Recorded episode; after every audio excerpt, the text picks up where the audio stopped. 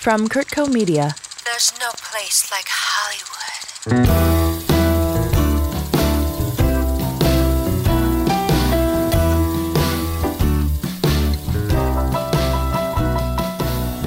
Welcome to another special episode of Hollywood Unscripted Stuck at Home. I'm Jenny Curtis, and today I'm virtually sitting down with two incredible guests, Alan Ball and Stephen Root. Alan Ball is the Oscar winning screenwriter of American Beauty and the creator of several series, including Six Feet Under, True Blood, and Here and Now. Stephen Root is an Emmy nominated prolific actor known for his character work in projects such as Barry, Office Space, Perry Mason, The Man in the High Castle, News Radio, and King of the Hill. And you'll get to experience both of their talents in the upcoming film Uncle Frank. Alan and Stephen, thank you so much for joining me. Our pleasure. Yeah, I'm, I'm happy to be here. I know it's been a really crazy time, but how are you both doing in this time of election and quarantine and all of the madness that's been going on? I have days where I feel like I have gone crazy, but I had those before quarantine, so it doesn't worry me that much. But I'm really ready for all of this to be over. I know it's not going to be anytime soon, but I feel like I've had it. I've had it with this fucking year. I think that's fair. I can get rid of this year without a problem at all. I feel very lucky that I have enough space to, you know, walk around the neighborhood and not be completely confined. Like I have an apartment in New York that I, you know, I can't go there. so yeah, I feel very lucky to be able to move around here in LA. Uncle Frank is coming out on Amazon Prime on the 25th, and I'm sure releasing a film at this time is adventure all to itself. So, where did it start? How did you create this project, Alan, and how did you get involved, Stephen? 30 years ago, I was living in New York City and I went home to my hometown of Marietta, Georgia to come out of the closet to my mother. And when I did, she grabbed her head like if she didn't hold on to it, it was going to shoot off into space. And she said, Oh, God has dealt me some blows in this life, which I started laughing at because I didn't know how else to respond to that. And then she said, Well, I blame your father for this because I think he was that way too which was news to me. I don't know if it's true. My dad was already dead, but the next day we were driving around North Georgia visiting relatives and we drove past a lake and she said, Oh, that's where Sam Lassiter drowned. And I said, Who's Sam Lassiter? And she said, He was a real, real, real good friend of your daddy's. And I just sort of went, Wait a minute, what? And it opened a window in my consciousness of what if? What if that were my father's story? What might that have been? And it sort of percolated for about 25 years. And then four or five years ago, I sat down to write a script, and Uncle Frank is what came out. No, Frank was your father's name, is that right? Yes. So was this kind of for him or anything like that? My dad was a guy who he was distant, and I always felt like there was a sort of secret tragedy that he was carrying around with him years before I had this conversation with my mother it's hard to say it's an homage to him because it might be completely made up and it might have nothing to do with his actual experience, but it is a story of what might have happened. And so I guess in that way, it is a tribute to him because whatever he went through, whatever it was, that secret tragedy that I sensed, I guess it was my way to try to make sense of it and dramatize it. What drew me to anything now in this part of my career is a great script. And I thought this was a great script. And I heard who was involved. There's a couple of people I didn't know their work so much, but I had worked with several other people. I'd done a play with Lois. I'd worked with Steve Zahn. And just the fact that all these people got together to do this beautiful little movie, I mean, I couldn't resist that. And being able to do kind of a version of my dad who was, you know, Wyoming cowboy whose parents got killed early and he had to be raised by his uncles. So he was kind of a hard guy. So that the scene where you're seeing him in the living room, that was part of my life. He would blow up like that. And was that your impression the first time you read the script? As a character actor, you're standing there with your mouth open unless you have a really good script. And I've come to appreciate it more and more as I've aged if you have a base of good writing, then you can go from there and expand and have play and take different levels and colors to your performance. And Alan, what made this the right time to write this script? Or what kind of triggered this that two decades later, that's what came out? I was ready. My process is very mysterious to me. It's very organic and subconscious and doesn't always go anywhere productive. but uh, when it was time to sit down and write it, and that's what came out. In terms of what made now the right time for the movie to be made and released, it's because Miramax said, yes, we'll pay for this. that always helps. Did you already have Stephen in mind? Well, you know what's interesting? I don't write with actors in mind because when I'm writing, the characters seem real enough to me. But then once it's time to cast, once we had Paul and Peter and Sophia, I sat down and looked at the remaining cast and I basically said, if I could have my wish list of actors to play these roles, who would it be? And then I sent emails to their agents and asked them to pass on the script, and every single person said yes. And I'm lucky enough to have worked with Stephen before. And I'm such a fan of yours, Stephen. I think you can do anything. Back at you, pal. I've just seen you over the years, and I just think you're so gifted. And I knew that you would be amazing in this role. And I'm so glad that you said yes. Oh, I'm so glad I did as well. We shot in a beautiful place, North Carolina. It was just one of those very short shoots if the people are great, you have a ball. And all the people were great and going for the good, going for the good of the movie. Stephen, what would you say is Alan's directing style? Go ahead. it was very collaborative. If you had a different rhythm maybe in mind for a couple of things in a scene, he, he was very amenable to letting you go there, which I did a couple of times but very low key. I mean, like you said, he got the people that he wanted to get. I think 90% of it sometimes is correct casting. Then you get to just nudge. And uh, Alan nudged well. so, in that nudging, then, Alan, what would you say it's like working with Stephen as an actor?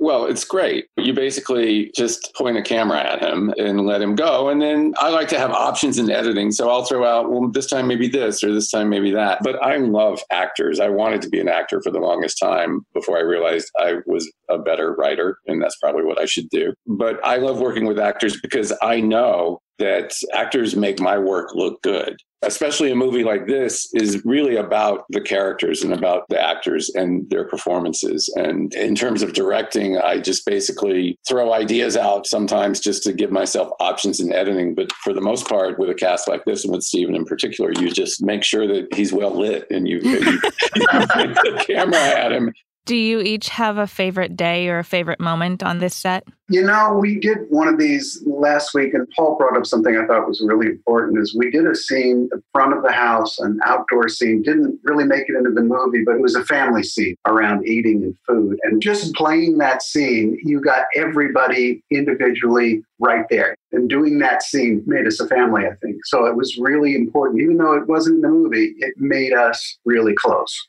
When you're on location like that and you're kind of there as a family, are you a family the whole time? Do you hang out outside of set or is it kind of you got to go to work and then you have to go home and rest so you don't die during the shoot?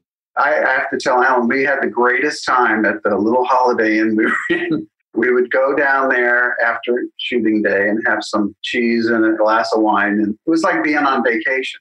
I tended to go straight home after work and go to sleep immediately because I'm an old man now and you know I can't party the way I used to. I heard some stories about Margo and Lois though. I was going to say, you know, Lois Smith is a party animal. Alan, did you have a favorite day on set? Oh my God. There were so many favorite days. Every day was a joy, was a treat. Maybe the process trailer days and when they were driving the car, all the road trip stuff. We had the worst process trailer in the United States, I believe, but it was the only one that was available in Wilmington. And so every time we had a car scene, it looked like they were driving through an earthquake. Oh, no. I loved the birthday party scene. I love the scene between young Frank and Daddy Mac. That's so painful, where Daddy Mac, that single tear goes down your cheek, Stephen. I loved the scene of Beth's family having dinner at Frank's apartment with Frank's fake girlfriend. I loved the whole party scene in New York. The whole thing was a treat for me, and it, it was a high point in my career and in my life, and I'll always treasure it. I want to jump back to your early days. Each of you kind of started in theater, right? Mm-hmm. I did, yes. Do you think that shaped your career path or the way you approach your work? Very much so for me. Yeah, me too. You learn discipline and how to recreate a performance without, without it being exactly the same because you have to do it every night. You learn to react, which is acting. You learn to react. And that was paramount to me. Starting with Shakespeare was paramount to me. I got to be in the National Shakespeare Company for a couple of years in New York back in the late 70s, which took us all around the country doing three plays. So that was my real training ground. Now, a lot of actors are coming up through improv, and that's a different thing. It's harder for me because I didn't come up through it, but I really appreciated the discipline theater gave us. What made you make the switch to film and TV? They offered me a job. no,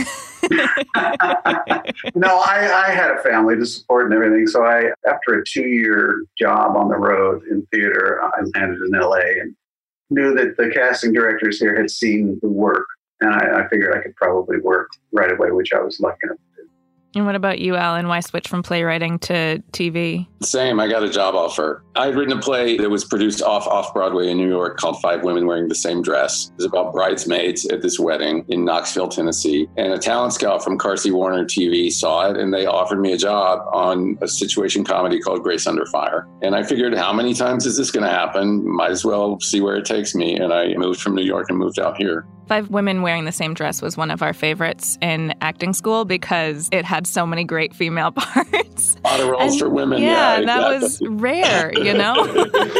so thank you for that. Of course.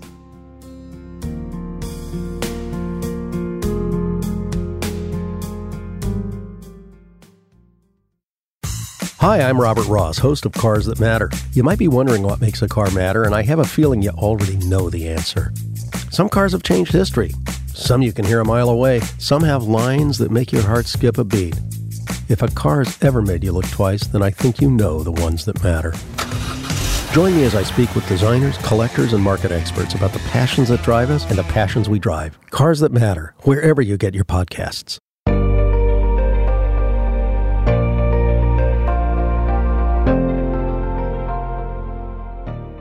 You won an Oscar for writing American Beauty, and I'm sure that was world changing for you. I'd love to hear a little bit about that experience and what you learned from that.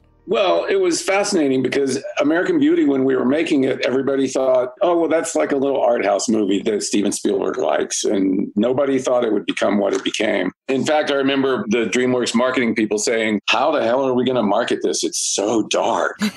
I was like, is it really that dark? But then it became this juggernaut. And then they assigned a publicist to me. And all of a sudden, I was going around and being on panels, and it was surreal. At the event itself, I was drunk because that's the only way I could get through it. I had a flask in the pocket of my tuxedo. And I remember when they called my name, I don't remember walking up there. I don't know how I got on that stage. It was a complete out of body experience. I'm glad it happened, of course, but in terms of was it a moment of personal triumph and feeling, no, I felt like I might throw up or something. Well, congratulations on not doing that. You guys both have mastered dark comedy, it appears. Do you feel like you're drawn to that more than other genres? I've always liked twisted stuff. I've never enjoyed just doing a straight book role. Since the beginning, I've wanted to just twist it a little bit to make it interesting. I've been more drawn to those projects. And sometimes it's crazy guys like the guy in Office Space, and Sometimes it's just a little subtler, like weirdo in uh, news radio who's a billionaire, and you don't know whether he's an idiot or an idiot savant. And I don't want you to know. Exactly. I like the idea of just a little twist. Is that similar for you, Alan? Yeah, I have a tendency to want to pick up the rug and look under it and see what's there. I've always been that way. It's just a morbid curiosity, maybe. But it's also difficult for me to work on something that doesn't have humor as an intrinsic part of it because I feel like that kind of helped me survive my life. And it's such a fundamental part of my perspective on life that I can't write something that doesn't have some jokes in it. Speaking of dark comedy, I just want to jump to Barry for a second because it's one of my favorite shows the past several years. I would love to hear more about it and what the experience is like on that set. I had never worked with Bill Hader, and he called me in kind of late in that audition to come in and do it. And the role that I went in for wasn't initially to be what it turned out to be. We shot the pilot with his mentor being me, the guy who sends him out on missions, a very overblown, screaming guy. And while it was fun to do, there was no place to go with him after the pilot. So Bill and Alec kind of reimagined it into more of a father figure, a bad father figure, but one who had his complete trust and all of his self worth was involved in this guy, and he's a bad guy.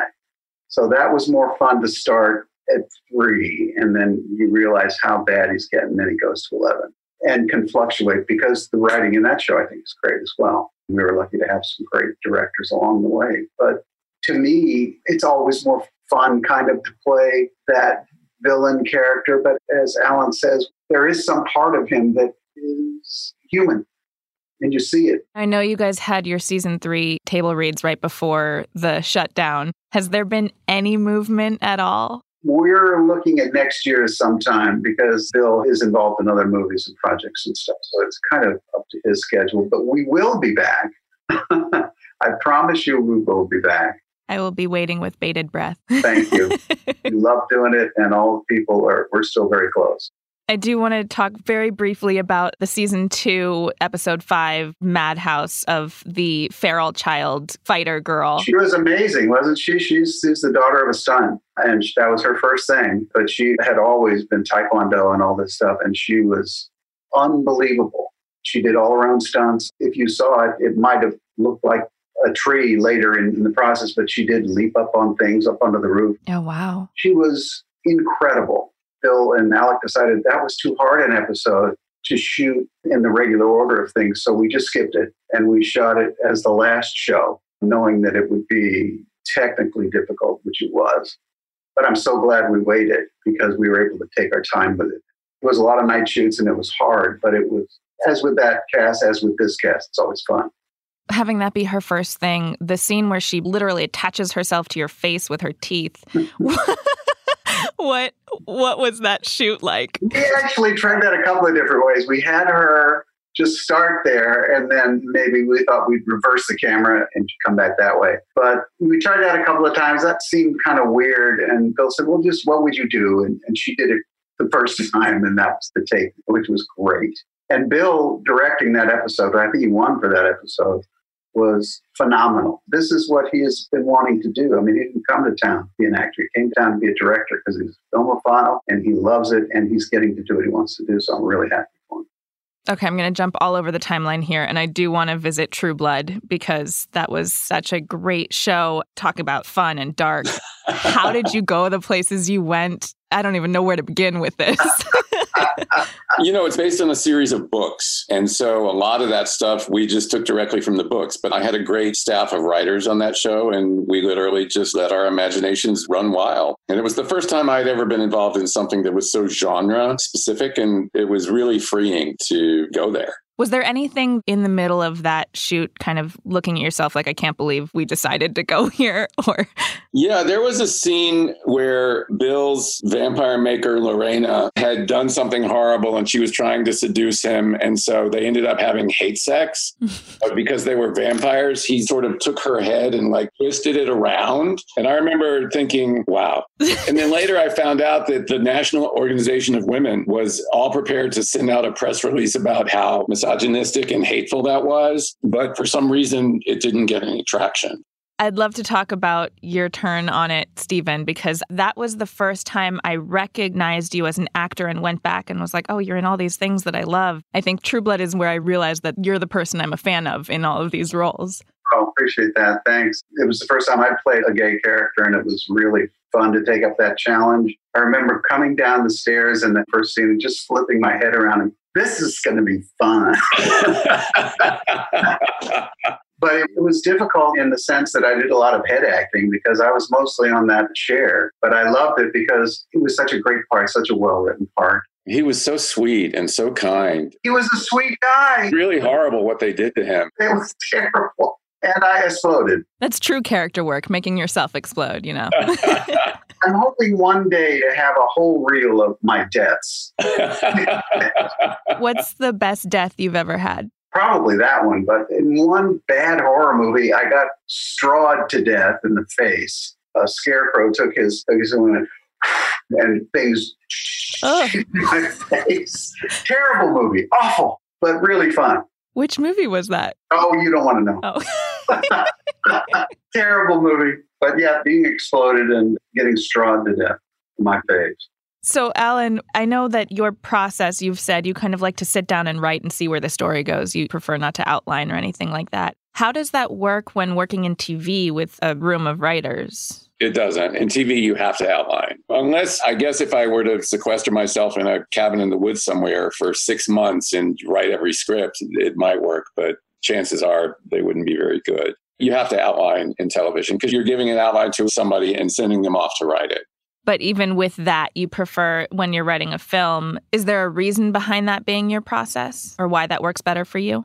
It just seems to be what has worked it doesn't always work. I have plenty of scripts that I've started. I have plenty of files that are like 30 pages that I sort of run into a dead end of like, well, I don't know where to go with this. But I'm able to do it with an outline in a TV show. I don't know why. Maybe it's just a lack of self discipline that I can't really do it when I'm writing a feature. But I like that idea of not knowing where it's going to go, starting from a place of inspiration. And then, of course, you reach a place where it's like, all right, now I have to figure out the last 30 pages so I know where I'm writing to. But it's just a preference I have. And I've been very fortunate in that I've been able to write some stuff using that process that people have responded to. So can I ask you this, on? Do you bounce off any specific people when you write television? Do you have a, a partner to bounce off of ideas and in TV, I usually have a whole room of writers, and that's really necessary, I think. Although a lot of places now are doing it where one writer writes every episode, and they've been doing it that way in England forever. But I, I, I need a, a room of people. I need a lot more brains that are smarter than me to sort of do that brainstorming with. Do you have someone who's your sounding board for features? I've had the same agent for over 20 years, and he's really a good resource. I have friends who are writers that I will give things to to sort of get their feedback. When you were writing, did you know you were going to direct? And if so, was there like writer's hat and then director's hat, or were you writing knowing how you wanted to direct Uncle Frank? I knew I wanted to direct Uncle Frank. I tend to do directing as I write. I'm very specific about visuals and letting a story unfold visually. I even wrote American Beauty that way a lot of American Beauty, the visuals were written in, but I didn't think I would be directing it. And I really lucked out and had the perfect director for that. It's not so much that I want to direct because I don't think anybody else can get it right or can serve the story. It's because I really like it. It's so much fun. I love the collaboration. I love working with actors. I love working with the DP. So it's kind of just selfish. It's like, well, I want to do that. I think that's perfectly allowed. but I've been very fortunate in having other directors direct my work, both American Beauty and all the TV shows that I've worked on, and they've done amazing jobs. Stephen, you've worked with a bunch of people who have written and then directed their own script. The Coen brothers, a bunch of times, Dodgeball with Rawson Marshall Thurber, Idiocracy and Office Space with Mike Judge. Is there a different feel that you can get from the director when the script itself has come from them? Well, certainly with the Coens, you know exactly what you're going to do because they love the storyboard and they have exactly what they have in mind. Not meaning that they don't let you do your take and play, but they're very specific in what they want to do because they are kind of one brain. And I so enjoy working with them, love working with them because they are the epitome of a twist. You know, it's like, you're going to go somewhere else. So I love that with them. With the comedies, it's always you hope to be able to work with this person that has the same sensibility that you do. You know, and certainly Mike Judge is a god in terms of that because we were together for 13 years on King of the Hill. That's a long time to be with a group. So it's very easy and short speak with him as well. And Ben, I've worked with a couple of times, Stiller, and love to bounce stuff off with him. But he's very specific about what he wants as well. So as long as somebody knows what they want to do, I'm good. I like to be directed. Tell me what you're looking for, and I'll give you my best gut of that. I really love to be directed. Can you pinpoint one of the better directions you've gotten in your career? Mario Saletti in the National Shakespeare Company. I was doing The Clown and Winter's Tale. I finished the scene. I was really happy. And he came over and said, Wonderful, wonderful, 90% less. That's the best direction I ever got. okay, you want to ground it in reality? Oh, okay, fine. You want to do that. so that was my most favorite one of that. Alan, do you have a favorite way to direct or to verbalize what you're feeling and how to get that across to your actors? Not really. I feel like part of the job of the director is to determine how an actor likes to get direction. It's a very intimate relationship because you're asking these people to be incredibly vulnerable and go places while a camera's pointed at them. So part of the job for me is just to figure out what is the best way to communicate. What do they like? Do they like direction? Do they? It's just figuring out what is the right fit in terms of communication with each particular actor, because every actor has their own process and they're all different and they all work. And it's just sort of being respectful of that and trying to be open to learning exactly what that is. Speaking of process, Stephen, I'm so curious. How do you create your characters? Because they are so intricate in so many different ways. Do you kind of start outside in, inside out? That depends on the thing. I mean, I like mostly to start inside out, but sometimes you'll get a pair of boots and you'll go, that makes it for me. He stands like this, you know, and that's because of these boots. And then you kind of layer on top of that. So it really depends on the thing. But I like to start in and think that if the script is good enough, if you're working on the script and you love the script, it's in there. You just have to rehearse. As a theater actor, I like to rehearse. You don't get much chance in film and TV. But if you do, you know, I, I like to go inside out. When you're doing voice work, is it a different process in how you create those characters? Not really, because you're still doing the character physically, you know. And when I'm doing anything, I'm still doing it. I'm becoming the character. So, what you have to do in voice work for me is just be really specific with how you want to do it. You'd maybe be more specific than you would on camera because you're free to move around, but you're not locked into a bodily motion. But yeah, it's not any different. If I'm doing a baby in a, an animated thing or I'm, I'm man, I'm still the character. I'm still doing the character outwardly. So no, it's not any different for me.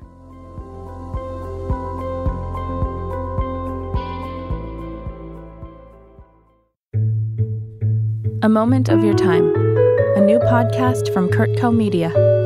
Currently 21 years old, and today I felt like I'm magic gonna read extended from you. her fingertips down to the base You have to take my care of yourself because the world needs you and Trust your me, voice. every do-gooder that asked about me was ready to spit on my Her dream. fingers were facing me. You can feel like your purpose and your worth is really being questioned. Gonna questioned. stop me from playing the piano. She buys walkie talkies, wonders to whom she should give the second Cats don't love humans. We never did. We never will. We just find The ones beauty that are of rock climbing is that you can only focus on what's right in front of you. And so our American life begins. We may need to stay apart, but let's create together. Available on all podcast platforms. Submit your piece at curtco.com slash a moment of your time.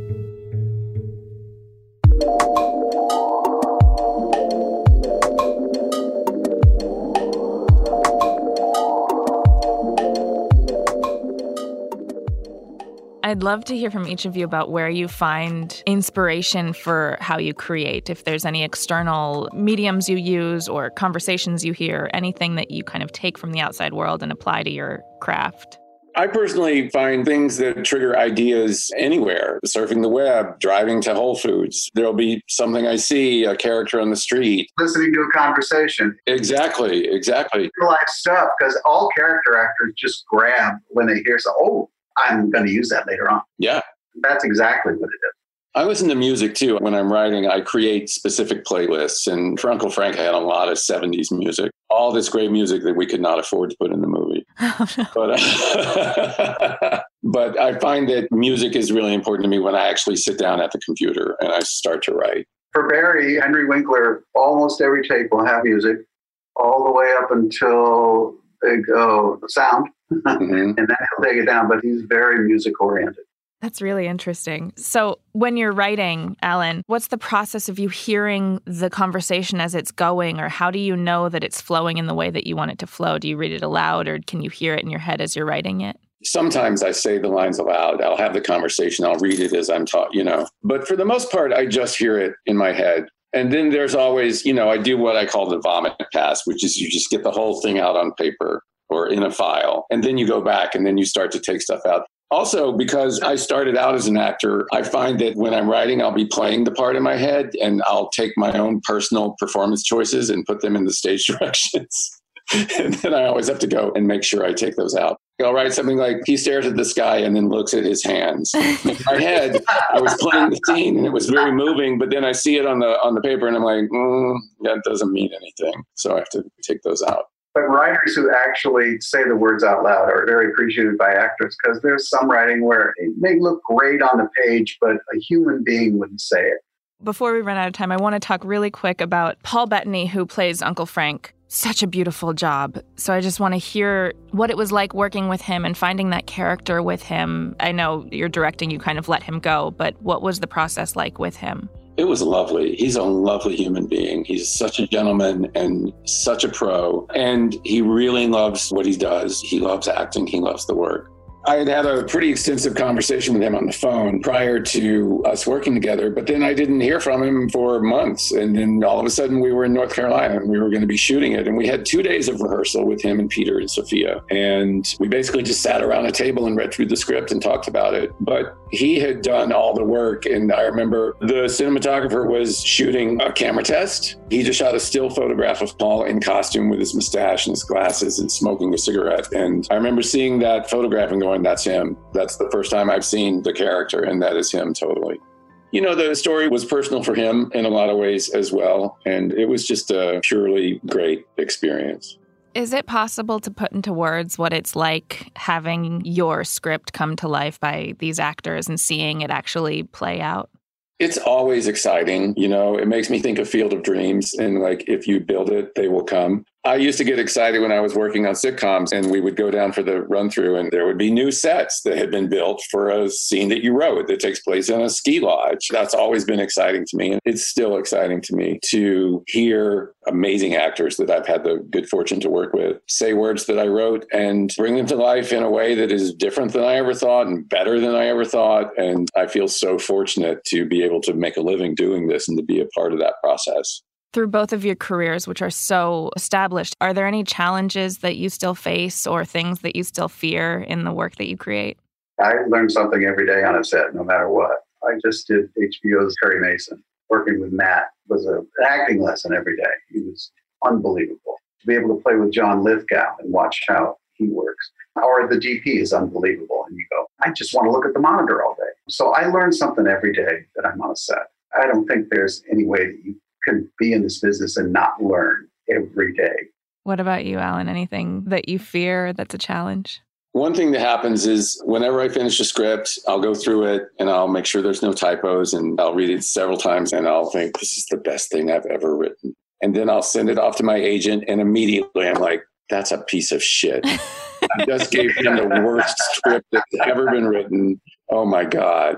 I'm always struggling with feelings of like I'm an imposter. I don't really know what I'm doing. And that's just bullshit that exists in my head that I just have to live with. But I agree with Stephen. You learn every day. I think if you ever get to a point where you feel like I know everything there is to know, you're totally screwed. Yeah, it shouldn't be doing it no more. What did you guys learn from Uncle Frank?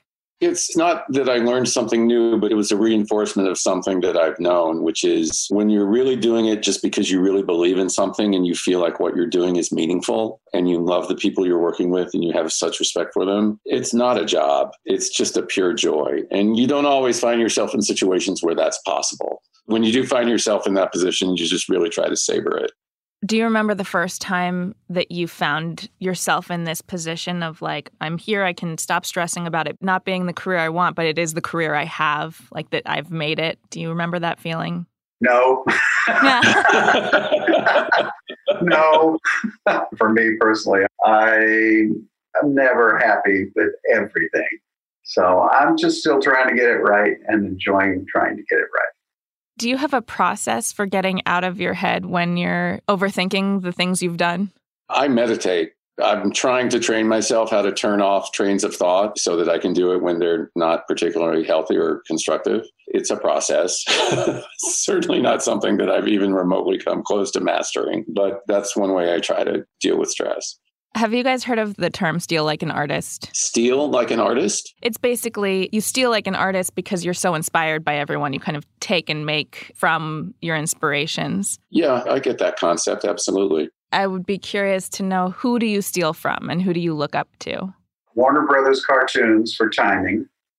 I grew up with, and all the great character actors from the 30s and 40s that I got to see on the three o'clock movie when I was growing up. I didn't know that until later, but a lot of timing things I would learn from these guys who had done vaudeville. They'd never changed their acts because in vaudeville you had to do the same act every day and their timing was impeccable. But I think if you don't have some innate timing, it's not something you can learn. I think you have to have some of it. and then you can refine it. What about you, Alan? Any inspirations? You know, I was in high school in the early 70s, and that's when I really started to become sort of my own version of a cinephile. And there was such a great time for American movies, but especially the movies of Robert Altman were really, really inspiring to me. I get inspired by songs. There are some songwriters like Tom Waits or Bruce Springsteen who tell stories in their songs that I think are amazing. I'm super inspired by Tennessee Williams when I was a kid. I read all of his plays and watched all the movie versions of his plays. And the first actual professional stage play I saw was Cat on a Hot Tin Roof. There's a little bit of Big Daddy and Daddy Mac. Yeah. So I always ask the same question to close, and it's my favorite question to hear from artists. What does it mean to you to have a life in storytelling?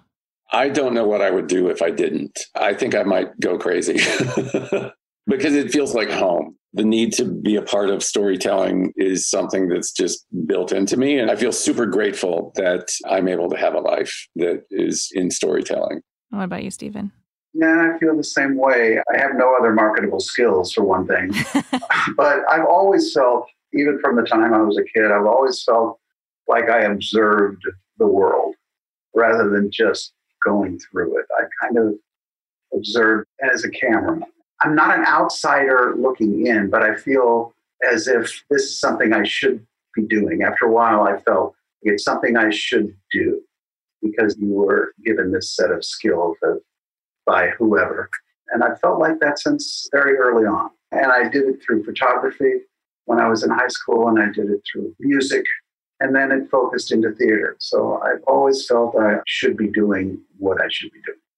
Uncle Frank comes out November 25th on Amazon Prime. Alan Ball, Stephen Root, thank you so much for joining me today. I, again, am such a fan of both of yours, and it's really been an honor to be able to talk to you. So thank you. Thanks very much. We're very happy. Yeah, sorry about that. That's okay. Good timing. What's the nice talking to you, Jenny? Thank you. Thank you. Bye bye.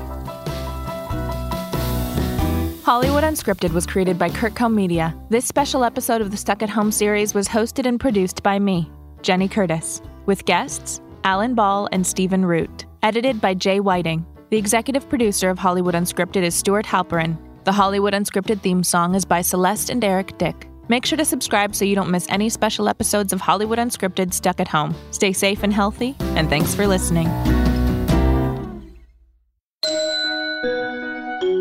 CurtCo Media.